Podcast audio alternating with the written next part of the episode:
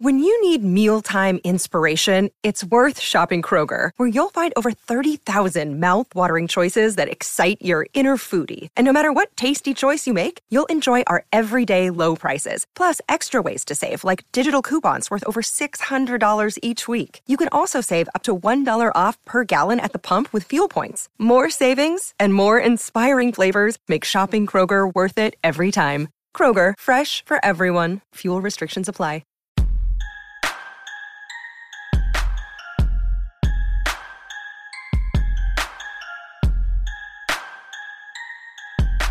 Hello, everyone, and welcome to our Wednesday edition of the Orange and Brown Talk podcast. This is a Hey Mary Kay edition of the podcast. We're a little, uh, we're a day behind because of the Monday after season stuff, uh, locker clean out, all that good stuff. So we're doing this on a Wednesday, which also means uh, we're going to take a break in the middle, and you're going to get to hear from Lance Reisland like you do on Wednesdays. So uh, we got a, a full look back at the Steelers game. So a packed podcast today here on uh, the Orange and Brown Talk podcast. Mary Kay, let's get to it. Our Football Insider subscribers are they want to know about the defensive coordinators. So let's just start. I got to start with this question because this comes from Nick, who says he's in he's currently in Turks and is it Caicos Islands? Um, I, think so. I think so. He's currently in the Turks and Caicos Islands on vacation and he texted us in a question. So, Nick, of course, we're going to go to your question first. Hey, Mary Kay, which defensive coordinator candidate do you think most aligns with the Browns' defensive players and their talents? Well, I am just now uh, starting to work through writing some sort of feature stories and taking a closer look at some of these guys. I just got done with one on Jerod Mayo. Now, my problem is whenever I start to uh, dig into the backgrounds of these guys, I um I could I don't know that I'd be very good in the hiring process because I like fall in love with every one of them. You know, once I start digging in and find out all of their wonderful qualities. And I had a, a grand old time doing this story on Jerod Mayo and really enjoyed hearing about him and reading about him.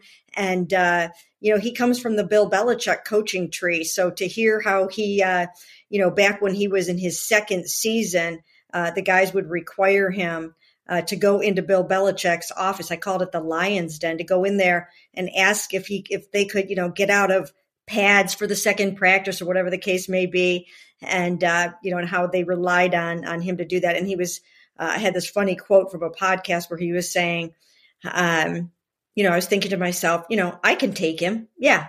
I'm, I'll go in and I'll ask him.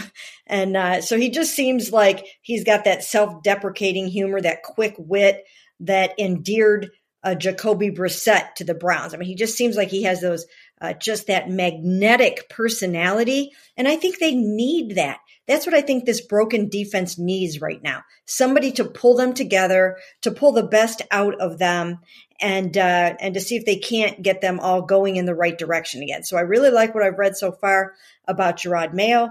And then when, you know, when I think about Jim Schwartz, I knew him back in, you know, when he was here in the Bill Belichick era. I didn't know him really well back then, but I knew of him and he knew of me. And, uh, you know, he was a, he was in the personnel department back then. And, you know, he's a no nonsense guy. He's, you know, he's tough nosed. He's got tons of experience. And I think he's got the same kind of leadership qualities that, that this defense really needs. Uh, I haven't really done all of my due diligence yet on Sean Desai, who's now with the Seahawks, or um, Brian Flores, who is now with the Steelers. So just starting to really do uh, a lot of homework on these guys, but they've got some really good candidates. And I think that is that might be the number one thing is to pull these guys together and be able to get the best out of each and every one of them. Yeah, going back to what you said about you know not being able to to handle the hiring process because you you start to you like all these people because as it turns out a lot of these coaches that end up getting coordinator interviews are really ambitious and they're great leaders and they know football really well. And it's like oh yeah of course i'd hire that guy. Um, so that's I'm, I'm kind of the same way. You, you start to do research on these guys. It's like oh yeah of course that, that guy's going to be great. He's going to be the next bill belichick. Um, so, so we had a question. Let's kind of keep going down the defensive coordinator road here. This comes from Mike in Chester, Maryland. Hey, Mary Kay, Do you think the Browns are open to changing their defensive scheme in 2023 to align with the strengths of the players, rather making uh, rather than making players adjust to their system? And I think this also includes, you know, let's say Brian Flores sits down and says, "This is the defense I want to run," and it's a little different than what, than what you guys do. Um, would they be willing to make those adjustments? I think so. I think they are open to whatever um, they can do to make this defense as good as it can get. And I mean, you don't necessarily want to completely overhaul your whole roster. I don't think they'll have to do that. I think they've got enough versatility amongst most of their defensive players that they should be able to adapt. I mean, whether or not in the back end, if you want to play, you know, more Tampa 2 or if you want to play uh, you know, more man coverage or whatever you want to do. I think they've got the guys to be able to do that on the back end. The front is where you usually have some differences in philosophy, whether you go three, four, four, three, whether you go bigger linebackers, um, you know, and, and those kinds of things are a little bit different. But I think that they're going to pick the coordinator and let him put in place the defense. And I think that um, I think that they will be able to adapt most of what they have to what the coordinator wants and then they can go out and they can fill in the parts and the pieces because they're going to have to do that anyways. They've got to get some defensive tackles and they might have to get some linebackers. Um, so, you know, why not let the coordinator that you love and that the team falls in love with run his game, whatever that is? And one of the things Andrew Berry said yesterday is, you know, they're going to pick players, they're going to sign players to support the coach.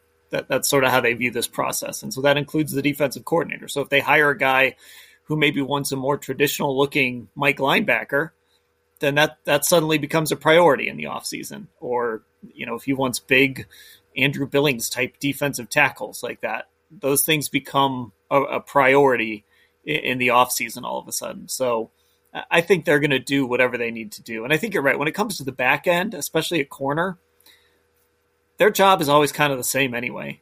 It's kind of it's just cover, and they you know they, they might be better man corners anyway than they are zone corners. You know, there's little stuff like that, but um, ultimately mm-hmm. their job is usually the same in, in, most schemes. Yeah, and again, this is um, you know this is a personnel department that has put a premium on the versatility of players so that your you know your linebackers can drop into coverage and can stop the run and you know traditionally the you know they've been a little bit smaller than what has been beneficial but maybe that holds up if you add to the defensive tackle pile. So you know i think the the defensive coordinator that comes in here is going to really have to take an un, i'm back to taking unflinching looks at things um, but i think that new defensive coordinator is going to have to take an unflinching look at the personnel that they have and be honest about it and say hey, this isn't going to work. You guys play in the AFC North, uh, you know, against the run heavy Baltimore Ravens, and you're not going to be able to stop that run. Uh, with this kind of philosophy. So, this is how we need to do it. That coordinator is going to really have to tell it like it is. And that's what everybody in this whole organization is going to have to start to do. People have got to stop being afraid to express themselves. Even John Johnson 3 yesterday mentioned that in his exit meetings, he kind of held back a little bit because, uh, you know, he's learned that you don't necessarily want to say too much. But I think it's time for people to say too much or to say enough.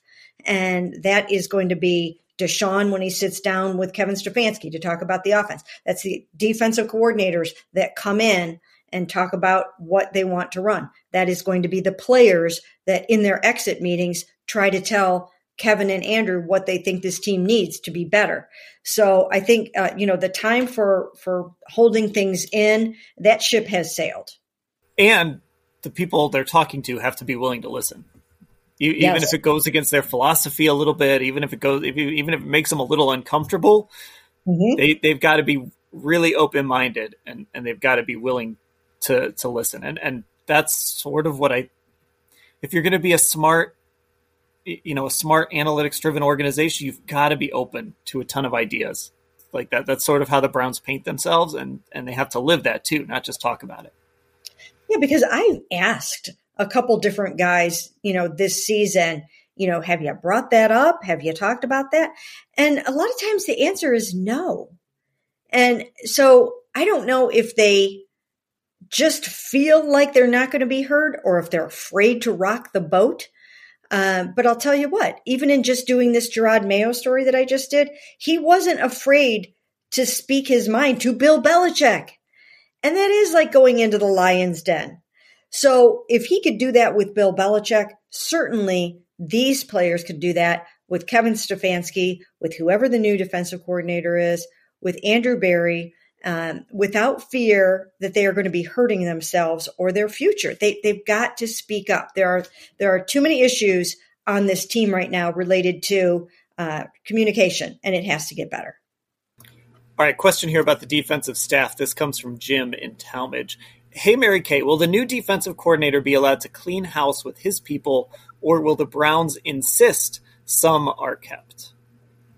I don't know if insist is the right word because if you want to attract the best defensive coordinators, and there will be competition for their services, uh, you know, if you're getting guys in here the caliber of what we're talking about, uh, they will have other opportunities. So I don't think you can insist that they do anything, but I think you can encourage them and and supply them with some good information, some some good due diligence, and let them know uh, you know, that, hey, these are the coaches that we really feel did a phenomenal job uh, with their parts of the defense this year, and we would like to keep them if possible. Or, you know, players really feel they can confide in this coach or whatever the case may be. I think there will be strong suggestions made to the new defensive coordinator, but I don't think that Kevin Stefanski will insist on anything. Yeah, I mean, you have to let him bring in the guys that he trusts and and people that he knows he can work with. You can't. What have we talked about with this organization forever and ever? It's just throwing people together that maybe shouldn't be working together. So, if there's a position coach that he really wants, then you you got to let him have that that person. It's just sort of you made the decision to fire Joe, and now unfortunately, and, and, you know, it's it's tough to talk about flippantly because these are humans and, and they have families. A lot of them have families and kids, and, and it's it's tough. You know, they're all kind of on pins and needles right now, trying to figure out what they're what they're going to be doing next. Um, you know, moving, changing schools, all that stuff. But it's also mm-hmm. the reality of the NFL. You, you have to let a new D coordinator bring in his people and, and make an assessment of the people in your building and decide who he wants to keep. Yes, absolutely. I think that's going to be imperative. I mean, Kevin Stefanski would not want to run an offense with guys that were forced upon him, right? He wouldn't want to do that. He would want to make sure he's surrounded by people that he feels extremely comfortable with, guys that think the way that he does, guys that he can work with and spend all those hours and hours and hours in the meeting rooms together. Um, you know, e- even that I think is a skill to set up a coaching staff, at least on either side of the ball, that you know that it's got a little bit of humor, that it's got a little bit of toughness, that it's got a you know some guys that are not yes men. Uh, you know, I th- you know just in the same way that you have to set up your roster that way with you know some leaders and some guys that keep things light and some guys that are old school. Um, in the in the same way, I think you need that on your coaching staff. I think it's good to have some wise old sages. I think it's good to have some good young guys that are entry level and bring fresh new ideas. Um, some people that are a little serious, maybe someone that uh, you know can crack up the room. Uh, so I would think that the defensive coordinator should have full authority to set up that uh, defensive staff the way that he wants to. All right, let's switch gears here. We, we got a lot of questions about Kevin Stefanski, and we will start with uh, Megan in Pittsburgh.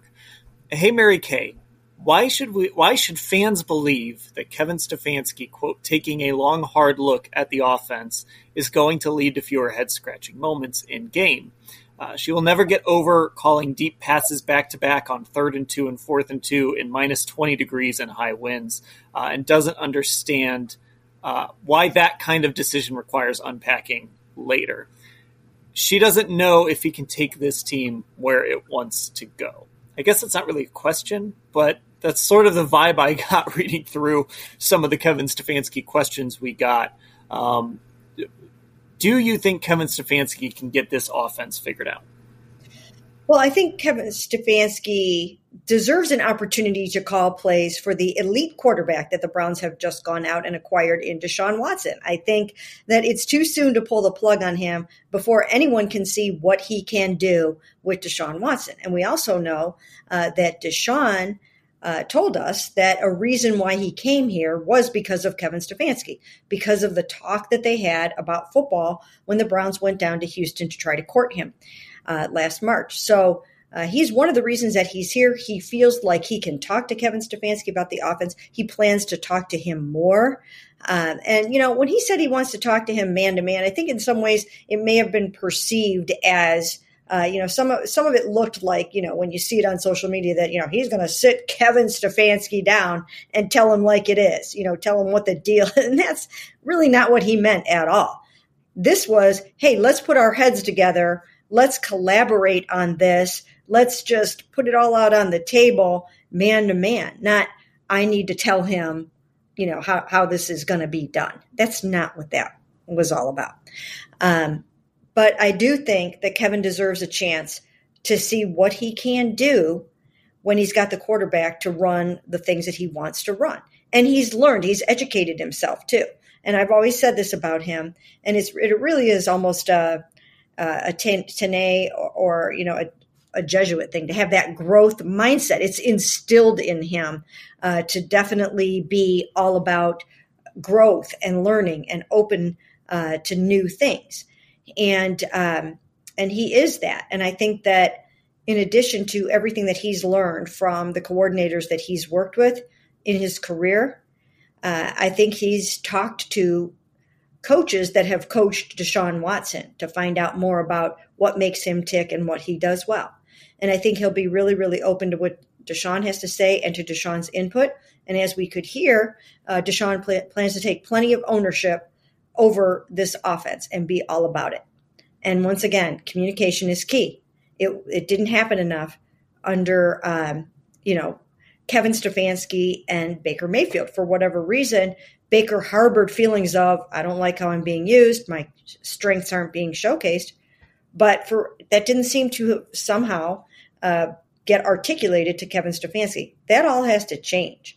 I mean, if, if Deshaun sees something, he's got to say, hey, we need two new receivers or whatever the case may be. We need to run 11 personnel. We need to have more elements of, you know, the spread, whatever the case may be.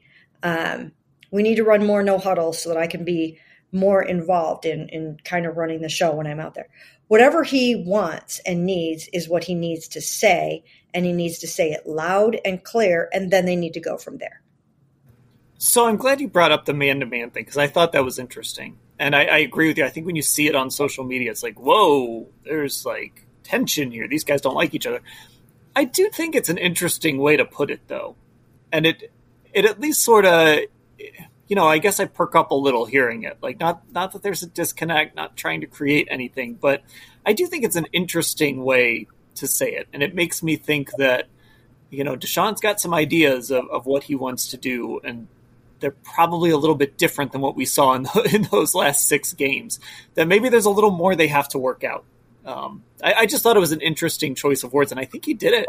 He said it after the game, and he said it again on Monday. Right? He used the the man to man phrase. I can't remember if he did it after the game or not. He I'll, may I'll have. check. I'll check the transcripts, but I yeah, that I can't remember. Have. But he was, you know, he was all about that yesterday, and it also came in the context of, hey, you know, I'm not necessarily going to tell you guys here what it is I'm thinking.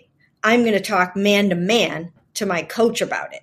This is not the place for me to say how I think things are going to be different or how I want things to be different on this offense. That's kind of between Kevin and I is where I think he was going with that. You know what I mean? It wasn't a, you know, I'm going to sit him down and I'm going to tell him what we need to do. It, it wasn't like that. Deshaun's not like that. It will be a collaborative effort, but he will express himself and he should express himself. And if it, if it requires a, a drastic change, then, then say it, get it out now, talk about it, take an unflinching look at what needs to happen.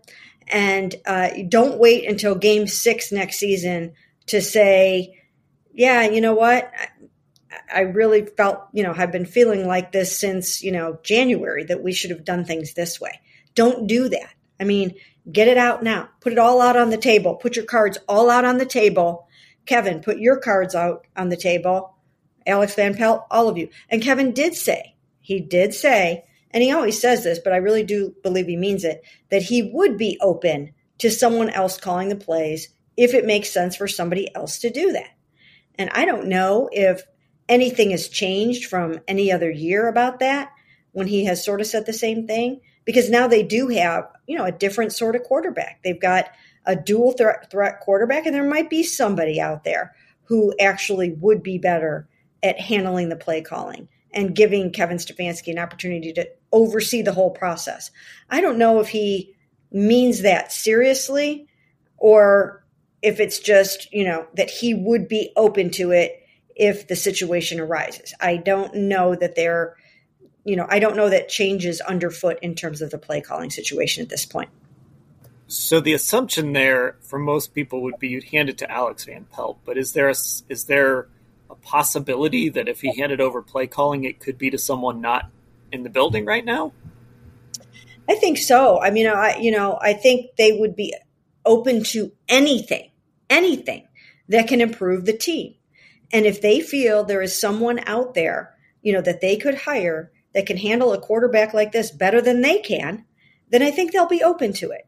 Again, I haven't gotten the impression that that's the case. We heard Andrew Berry say again yesterday that he likes the pairing between Kevin Stefanski and Deshaun Watson. So I think the goal and the plan is for them to move forward as play caller and quarterback.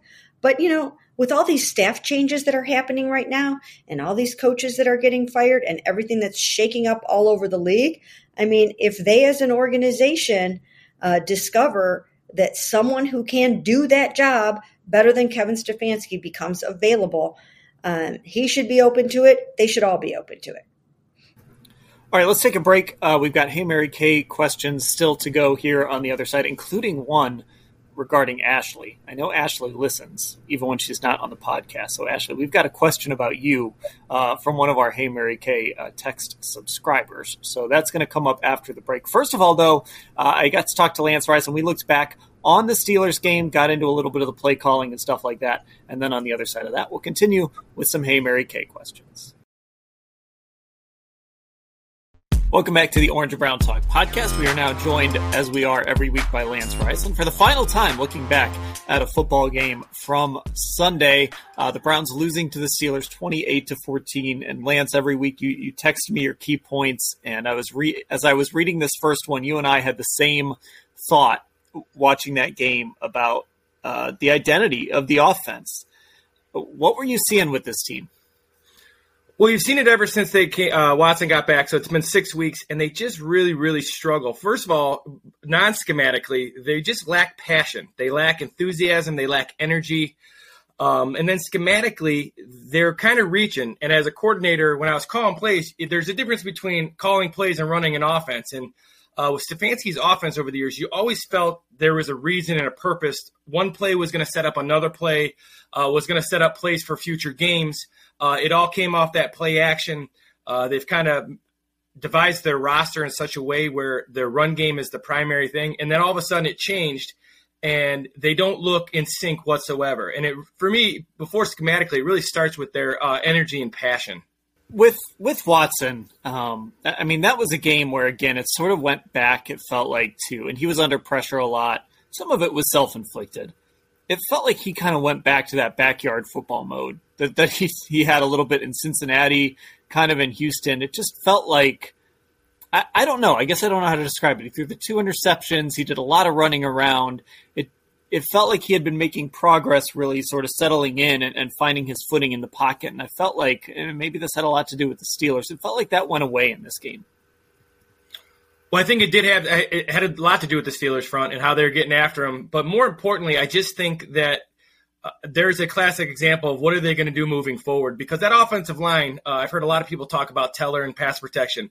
Well, you know, I like the fact that I get to, you know, I was there for all of camp and I got to see them practice, and they are not a traditional practice pass sets over and over and over. West Coast, uh, air raid, all this stuff. They are a power run football team, and that's a big difference for an offensive lineman. So what I see in terms of protection, uh, I think those guys can get it. I think they're fantastic. That's just not what they've had to do. And for me, it looked like they're uh, they became a drop back team uh, with run type linemen, and the scheme the scheme and schematics just don't match right now.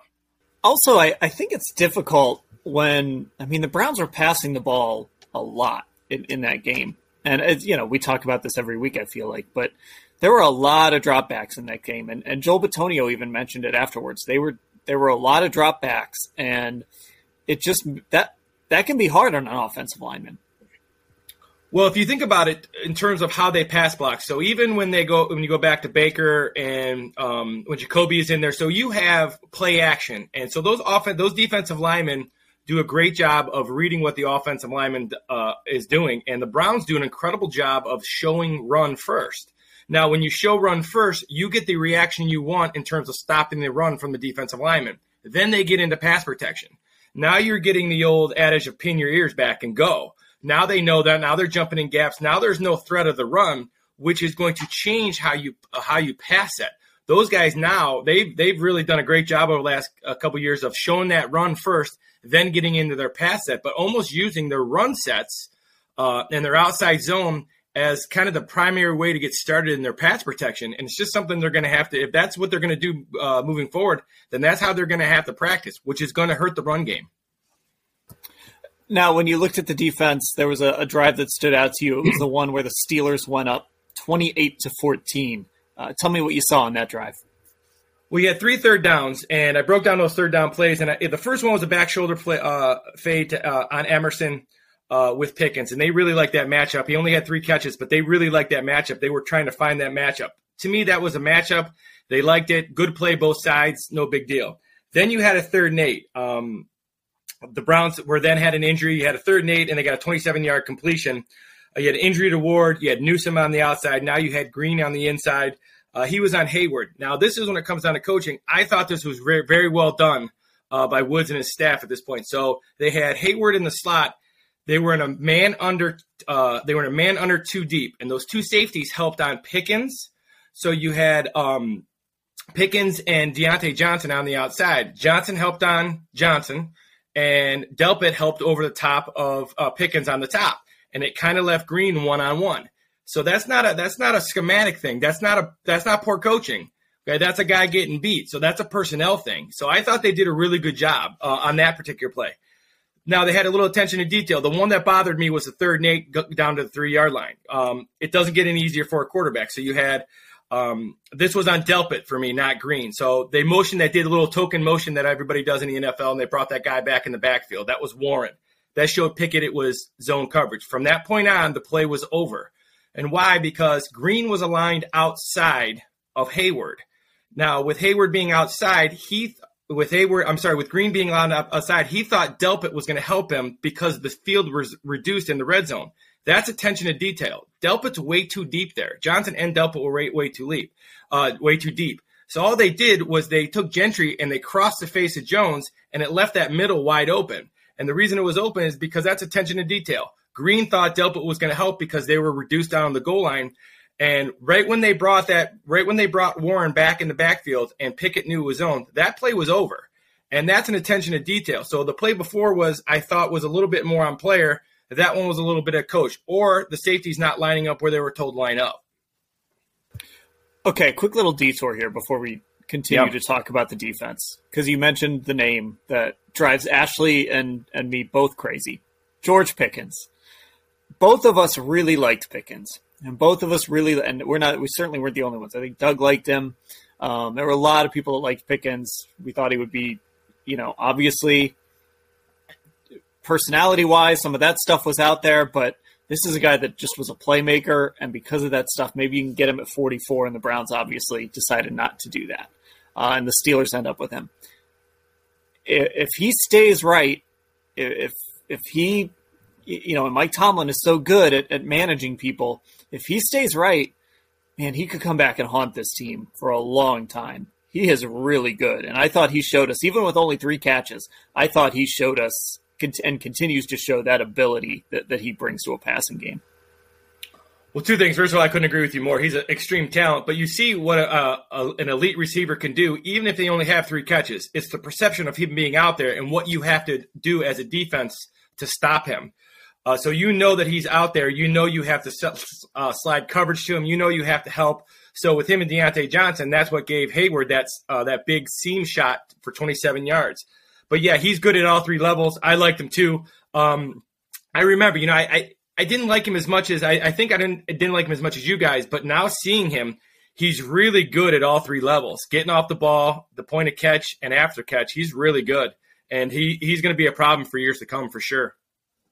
And and by the way, and this is not a dig at Kenny Pickett, but he's doing this with Kenny Pickett, who is, you know, has been up and down. He's only thrown coming into this game, he'd only thrown six touchdown passes. Like Pickett is fine.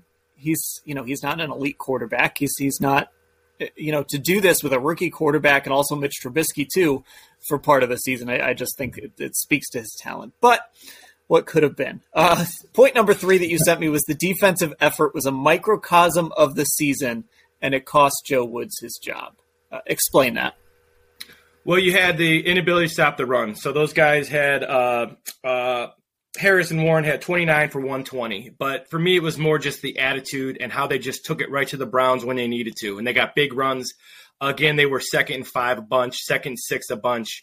Uh, and they just had an attitude that they were going to run right at the Browns. So you had that defensive tackle thing that we talked about. We've, me and you, and Ashley and Mary Kay, and I, we've talked about it since camp, since since way back in, in the summer. So that really, really showed its head in terms of being able to stop the run. Then you had a blown coverage, and the Browns. I went and watched it. Finally, got the, when I got the all twenty-two, and they were in cover four, and Johnson just, uh, uh, you know, Johnson just doesn't drop for some reason. So again, it, and once again, I don't. I'm just saying his name because I know it looks like a cover four, but is he messing up or is everybody else messing up? Because you don't really know now in terms of like because there's so many breakdowns who the who the culprit is there. But there's an obvious breakdown because they they're in quarters coverage and they got a quarter wide open. Um, and just the inability to make the big play when they need to make a big play when they need to get a stop. So as bad as that game was, especially from you know when they scored a bunch of points there within a minute nine, all kind of stuff, they went down twenty to fourteen, and they just needed to get a stop, and they couldn't do it. And they couldn't do it against a quarterback who had to make three third down throws that were really, really difficult, and they just couldn't get it done. And it's kind of just, um, it's. I don't think it's all Woods. I don't think it's, you know, I think obviously it all rolls downhill, but it was just kind of a microcosm of just giving up the blown coverage, not being able to stop the run, not being able to get a key stop when you need it, and just added up. And it was, you know, you and I have had this conversation uh, week after week. Yeah, and you know, like you said, now now Joe Woods is, is out of a job, and uh, the, the, Browns are looking for a new defensive coordinator. You also mentioned defensive tackles are a bigger issue than than people understand. I, am curious about that because, and, and, first of all, go to Lance's Twitter at Lance Reisland. He wrote a story about some free agent defensive tackles that are out there. But but I'm curious about that point because I, people know that these defensive tackles are bad. So why do you think it's worse than, than what people think? Well, because I don't think, you know, to be honest with you, I don't know how bad they are. It's the style. And me and you have talked about that before. They're one gap guys and they go with small linebackers. The style doesn't match the linebackers. So when I wrote about like what they need, it's obviously you're going to read all those guys. I was thinking about you as I was getting them because they're all 330 plus. They're all they're all just huge humans. The cow I just wrote on some college kids as well, um, and they're all just big guys who absorb people. And what people don't understand is that that is kind of the foundation. It's kind of the heart of the defense, and everything else can be shiny. The skin can be shiny, the other organs can be shiny. You can have all that stuff, but without the heart, and that heart is always, always, always those defensive tackles. Obviously, the Browns have had some elite defensive ends, but if you don't have tackles, it's play after play after play of getting down a distance that you need uh, teams can control the ball. They can control the ball at the end of the game. They can continuously get first downs and keep your offense off the field. Those defensive tackles, it is a personnel issue. It's not an effort thing. I thought those guys played hard all the time, but I stick by kind of what we said early in the summer.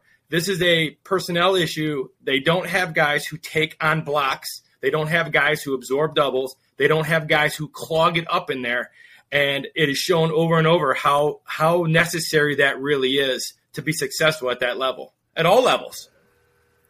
Yeah, and you know when you mention that heart, like it's not just like it's not just the linebackers, right? They they open things up for linebackers, right? But they also, mm-hmm.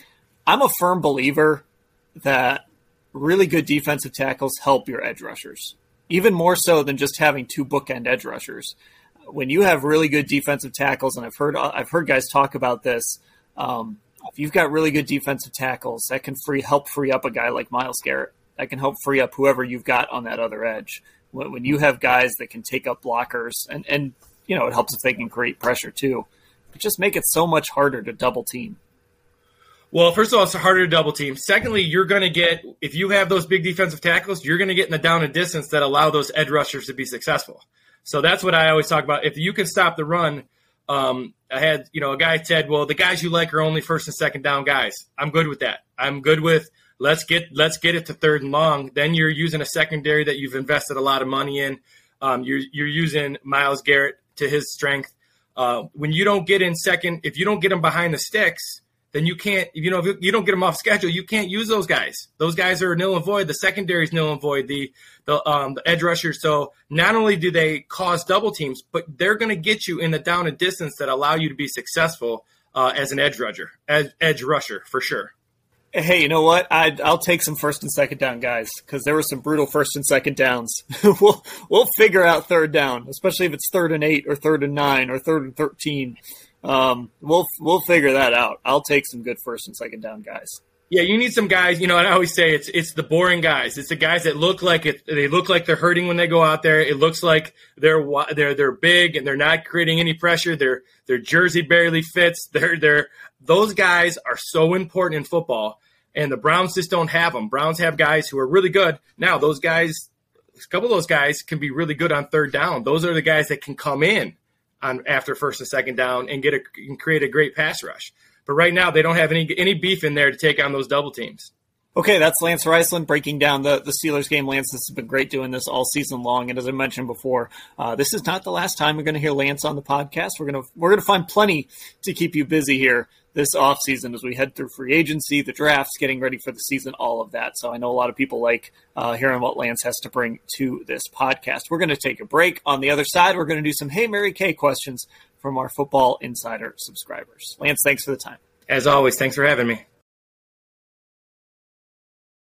Welcome back to the Orange and Brown Talk podcast, the Hey Mary Kay edition. Thanks to Lance Reisland for joining us and, and, giving us his look back on the Steelers. He's been great all year, uh, taking time to do that. So now back to some Hey Mary Kay questions. Uh, some of these were pretty. This is kind of what I call. I put them in the random section, so this kind of covers a lot of different things. We start with Paxton Styles from Cheverly, Maryland. Hey Mary Kay, do you think the Browns front office expected this to be a lost year once Deshaun Watson got suspended and they were just pretending to try to make the playoffs? Or do you think they actually thought they had a chance to make the playoffs? I think they felt they actually had a chance to make the playoffs. You can't toss a season out the window when you've got all these players in the prime of their career Joel Bitonio, Wyatt Teller, Nick Chubb, Myles Garrett, Denzel Ward, I mean, it goes, the list can go on and on and on. They've got a bunch of players uh, that are ready to win right now. And I don't think that this, by any stretch of the imagination, was about punting on the season. I, I, just don't believe that at all. I think they felt that Jacoby Brissett was an upgrade over Baker Mayfield and that uh, the defense would play really well and that the special teams would play well and that uh, and that they would be able to hold down the fort until Deshaun got back. Um, and I, I think some things just didn't go the way that they expected them to go. No one thought the defense uh, was going to tank in the, the first half of the season. No one thought that the special teams would struggle as much as they did. And I don't think anyone really believed that Deshaun would be as rusty as he was. I mean, and I think, you know, everyone underestimated just, you know, the acclimation period to a new scheme, a new offense, new players, and all the things that it took for him to figure out in those final six games of the season. So I 100% think that they believed that they could win. I mean, not that they were going to go 15 and 2 but I think that they believed that they could win perhaps the 10 games it might need to contend for the playoffs.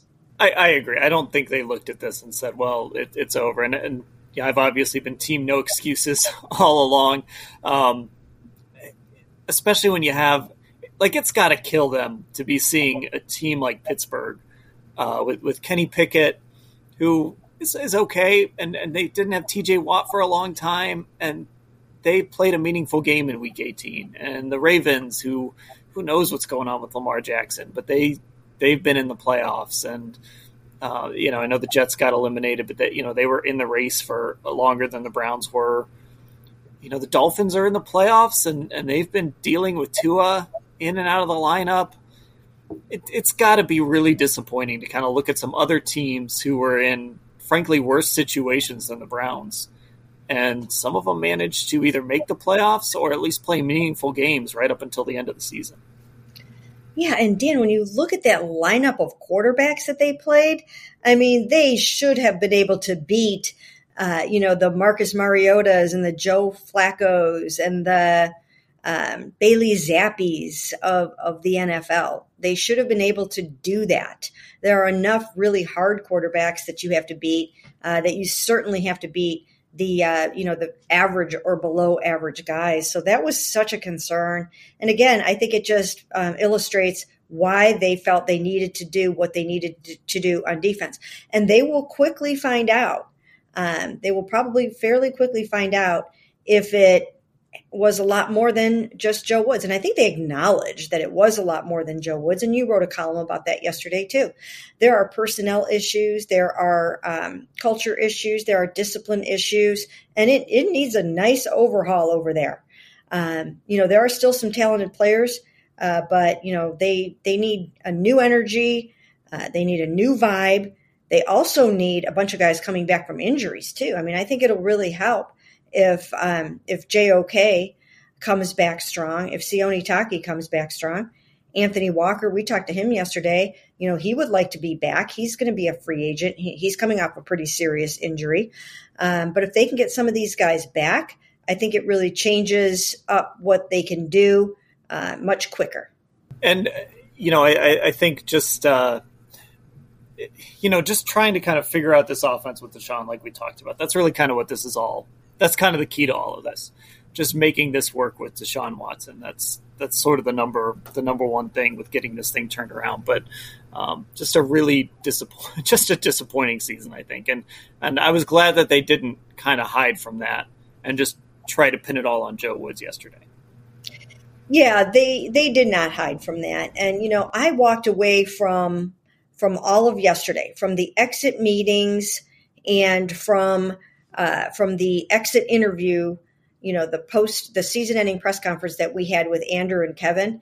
And I can't honestly say I walked out of there thinking, oh, 2023 is definitely going to be a playoff season. I, I didn't feel that way.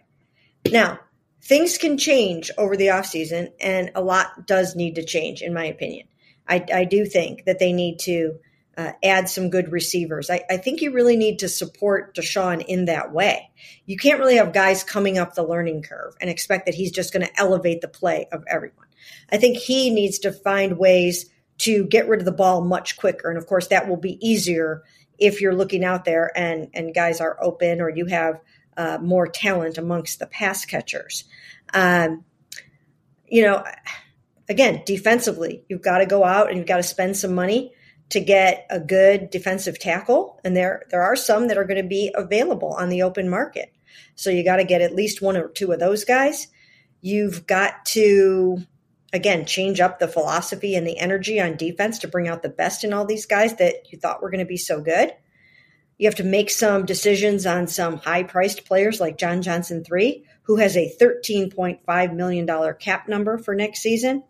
Um, again, there is a there are June first considerations with JJ three. If you do anything before June first, uh, you, you really can't because your dead cap would be more than $12 million. If you wait until after June 1st, your dead cap is only $3.75 million. So there might be something like that uh, that has to be discussed. But um, there will be change. There will definitely be change. And, uh, and they really have to get it right because they cannot waste another $46 million season of Deshaun Watson's. Okay, mini rant. can we stop talking about this team winning press conferences, please? Especially when they're on January 9th and yes. it's a season ending press conference. Can, can, you know, neither of us, I'm not talking to either of us, but just can, can we just stop with the like, Browns won a press conference, or man, they were really impressive in that press conference, and they really controlled that room. And who cares? yeah, that doesn't matter. I mean, that doesn't matter. The things that matter, as we now know, are communication, discipline, and really good players. That that's what you need: discipline, communication, and good players at um, at most of the key spots. And if they fix those three things, then they should be back in business next year yes, they can get back to winning games, which which is kind of the point of uh, of all of this. Okay, a few more questions here. This one has to do with Jedrick Wills. It comes from Carloso in Plymouth, Massachusetts. Hey, Mary Kay, how long can the Browns go with the 45th rated left tackle? I'm assuming he's talking about PFF grade here. Wills is hardly a young player by NFL years, and it is uh, it's he doesn't think it's likely he will improve dramatically in his fourth year. What do you think the future is here for? I mean, he has a future here. What do you think it holds for him, though, long term here? Well, the first thing the Browns must do is make the decision on whether or not they're going to pick up his fifth year option for 2024. And in the category that Jed Wills is in, a first round player that has not made a Pro Bowl, that number for an offensive lineman should be in the $14 million range. I don't think that's too much money at all to spend on Jed Wills in 2024. Because remember, each year the prices are going to go up uh, at every position, anyways. So if you pick that up and it's guaranteed right when you pick it up in you know the first week in May, when you pick that up, um, you know you're kind of stuck with it. But I think it's worth developing him again this year and for that season. And then if you decide that you don't want to extend him and give him that uh, long term extension that you're eligible to give him, then you can take these next two years and see where you're at and see if he is exactly what you need at left tackle and see if he can keep coming up the learning curve because he does get better every year. Last year, he was really hampered by an ankle injury. He made strides this year. So that's what you want to do. You want to keep developing him and you want to see uh, if he can get to that level where you want him to be. And you really want him to be at a Pro Bowl level. That's what you are aiming for when you pick a guy number 10 overall. So he's got a little ways to go, uh, but he did make progress this year. And um, I think now they've got two more seasons to determine, uh, you know, if he is their guy long term. If not, you know, then you start thinking about what else you might want to do there. But I do think that they will be inclined to pick up the fifth year option by May. And I, you know, I think one of the lessons from this year is, you know, see if you can go out there and find like a, an affordable backup plan. So, you did it at center actually this year. That was mm-hmm. sort of like the the shining example. Nick Harris was going to be your guy. You went out and you signed Ethan Pocic, uh, you know, obviously a guy you liked. And when Nick got hurt on the second play of preseason, you had a guy who was able to step in. Um, and there were other positions where they, you know, continued down the road with young guys, but maybe they didn't have that really solid backup plan. So maybe that's the approach is, you know, you stick with Jed, which makes sense. You continue to, to see if he can develop. And you just make sure you find some value at that, find some tackle, a swing tackle, whoever. And, and of course, you have James Hudson too in the building just somebody, just in case, like just in case Jed takes a step back and it doesn't work out. Yes, absolutely. It's such an important position. And once again, uh, you are talking about protecting the franchise now. Uh, you've got a $230 million quarterback who, by the way, has a tendency to hang on to that ball until the very last second, trying to make a play or to be scrambling around. It's a challenging uh, thing to try to block for. And, you know, you're going to have to find, uh, you know, these guys are going to have to be able to adapt to how do you block for Deshaun? How do you protect him? How do you make sure that you're where you need to be when he takes off and he starts running around or he's holding the ball a little bit longer than you were used to? Um, so it's it's vitally important that he's protected. Um, it's also vitally important that uh, you know that he does learn to get rid of the ball quicker because you're putting yourself in harm's way when you're getting sacked that much. He was sacked 20 times in his six games, and um, and that includes seven times against the Pittsburgh Steelers. That can't happen. Okay, I mean that like that just cannot happen. You have to pull that apart and figure out what that was all about. And I think some of it was, you know, him just really forcing it a little bit and trying to make a play. So they've got to look at that tape and try to figure out how do we make sure that this doesn't happen again? Because when you are, you know, getting hit like that that many times by that level of talent, one of these times you're not going to get up feeling very good. And so they've got to be very careful and protect that investment in any way that they possibly can. Two more here. The first one, this is going to make us rack our brains a little bit. This comes from Mike in Bay Village. Hey, Mary Kay, what was the biggest mistake made? What was the biggest mistake you made in evaluating the Browns' prospects this year? And what was the most important, non obvious thing you got right? So I know the thing I got wrong. Well, I got a, I got a lot of things wrong. Um, I'm going to throw out Jacoby Brissett. I, I think I was wrong about Jacoby Brissett. Like I thought it was going to be pretty rough, and he wasn't perfect, but for for who he is, he came out and had a career year, and this offense looked pretty good with him at quarterback. So that that was that was definitely something that that I got wrong uh, about Jacoby. I was really nervous about how this thing was going to look with him. Yeah, um, I mean, I would have to say that he exceeded my expectations too. Um, but I think more so than anything for me is I overrated the defense. I really thought that, and it wasn't just one player. I really believed uh, that these young guys in particular, this is what I had been saying, and this is what I believed was going to happen. That the young guys, the Greg Newsoms, the JOKs, the Jordan Elliott's, the Grant Delpits were going to really step it up. I thought that maybe one or two of them would even have a Pro Bowl caliber season. Instead, almost everyone on the defense, basically except for Myles Garrett, regressed. Everyone regressed. Think about that. Jadeveon Clowney went from nine sacks down to two. Greg Newsome didn't love his transition to having to play nickelback. Um, Denzel Ward went from being the 15th ranked quarterback in the NFL, according to Pro Football Focus, to the 45th ranked cornerback in the NFL, according to PFF. Um, you know, I, I really, JOK went from being the 10th ranked linebacker in the NFL down to, I can't remember where he ended up, but it wasn't anywhere near the top 10. So all of these guys that we thought, that I thought, um, were going to really step up pick up where they left off last season when they had a really nice second half of last season. It just went in the opposite direction. It went in the reverse, and um, and I'm still shocked about it. I still have a hard time believing why that happened like that. I still don't really get it. I still feel like I need to ask those some of those questions of people because I don't know. I just don't really understand why that happened. And um, of course, the hope on their part now is that it was schematic and it was, you know, coaching and it was chemistry and again, discipline and all those things that we're talking about because they truly believe that these are still really talented players that are going to play well for them going forward. That was the thing that I got completely wrong. And I apologize for that. I thought, um, I thought you, it was. You know what though? We, we all got the defense wrong. Yeah. I, I mean, I don't. We all did.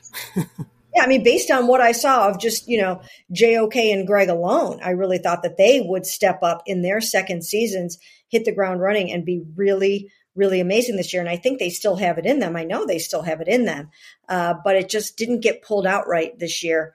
And uh, so that they have to, as Kevin Stefanski always says, they got to pull it apart and figure out what the heck went wrong. I wish he would let us be in some of those film sessions pulling pulling it apart.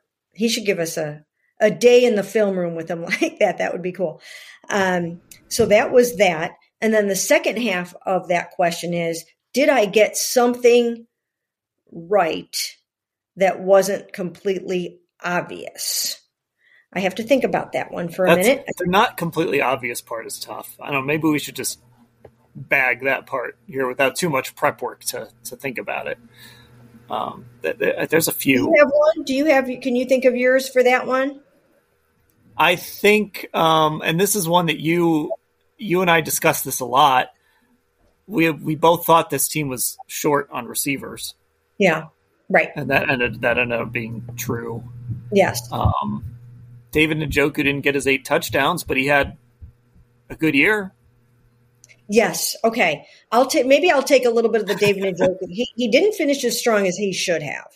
And the eight touchdowns were not supposed to happen in a year when Deshaun Watson only played six games. The eight touchdowns are when Deshaun and David are together for the whole season. So I'm going to save the eight TDs for next year. But he did play at a Pro Bowl caliber level for much of the season if you factor in his blocking. And um, he is a Pro Bowl alternate and might actually end up going to the big game the big games, the flag football game. Um, so, um, so I will take credit for that one because um, I sometimes feel like I've been out on an island with thinking that David is good, and he still has a ways to go. There were times this year where he regressed a little bit in games. Uh, but again, there was that transition from one quarterback to the next. I think that was hard on everybody, probably harder on everybody than anybody thought it was going to be. Um, but I think that is maybe you know just a less obvious thing that I feel like I got right that he he could play at that level. All right, here's our last question. This is a question that was promised earlier, and it, it's actually not a question. Uh, it comes from Joel in Sacramento, who says, "No question here." Uh, but hey, Mary Kay, I think the worst part of Sunday's loss is this: if the Browns had won, they would have finished third in the division, and you would have been planning a trip to Las Vegas with Ashley in 2023. Is that the greatest failure of the Browns 2022 season? Oh my gosh. I mean, do not think that we have not already discussed this and lamented this. We were all looking forward to that trip to Las Vegas. Now, people uh, probably might have like a different vision in their minds of why I would want to go to Las Vegas. Uh, you might have, you know, just these, you know, ideas of wild partying and things like that. But that's not really it for me. And I don't really think that would be it for Ashley either. We like really good shows. We like really good shopping and we like really, really good dining. And so I think that's, you know, what we would have been all about where Dan would have been in the casinos all night. We probably wouldn't have done that. Um, but we nevertheless would have had a great time in Vegas, and I am mourning the loss of that opportunity. I mean, I'll just say this sitting next to Ashley for the last week or so, I think she might spend the whole weekend in a sports book. yeah, we've we've started something dangerous, right? I mean, she did not really know how to talk betting, and I had to figure out how to talk betting too. You know, a couple of years ago when we started doing our uh, pods, uh, where we discussed all the you know the bets and the lines and all that kind of stuff and she was kind of back there where i was then a couple of years ago when i just didn't understand it very well uh, but she's getting it now she, she's getting it and uh, she's getting into it so hopefully she doesn't uh, you know hopefully we don't have to get her some help in the off season we're uh, we're guiding her along. We're keeping we're keeping her safe. That's what, that's our job. That's what we're supposed to do. Which we would have done had we gotten to go to Vegas in right. 2023. But alas, we have to wait until 2024 uh, mm-hmm. to, to make that trip. Okay, that'll do it for this edition of the Orange and Brown Talk podcast, the Hey Mary Kay edition. Those questions came from our Football Insider subscribers. Uh, they are our texters. They also get a newsletter delivered to their inbox every day, and they get access to exclusive stories on cleveland.com slash Browns. So just head to cleveland.com slash Browns, click the blue banner on the top of the page to get info and get signed up. And also subscribe to this podcast on Apple Podcasts, where you can leave us a five-star review, Spotify, and if you prefer YouTube, uh, search Cleveland Browns on cleveland.com uh, to find our YouTube channel. There's a lot more than just the podcast on there. You won't uh, you won't regret subscribing to that if you're a YouTube person, um, a YouTube person. I don't know if that's that's the right term, but anyway. thanks to Mary Kay. Thanks to Lance. Uh, that'll do it. Mary Kay, I'll talk to you later. Sounds great.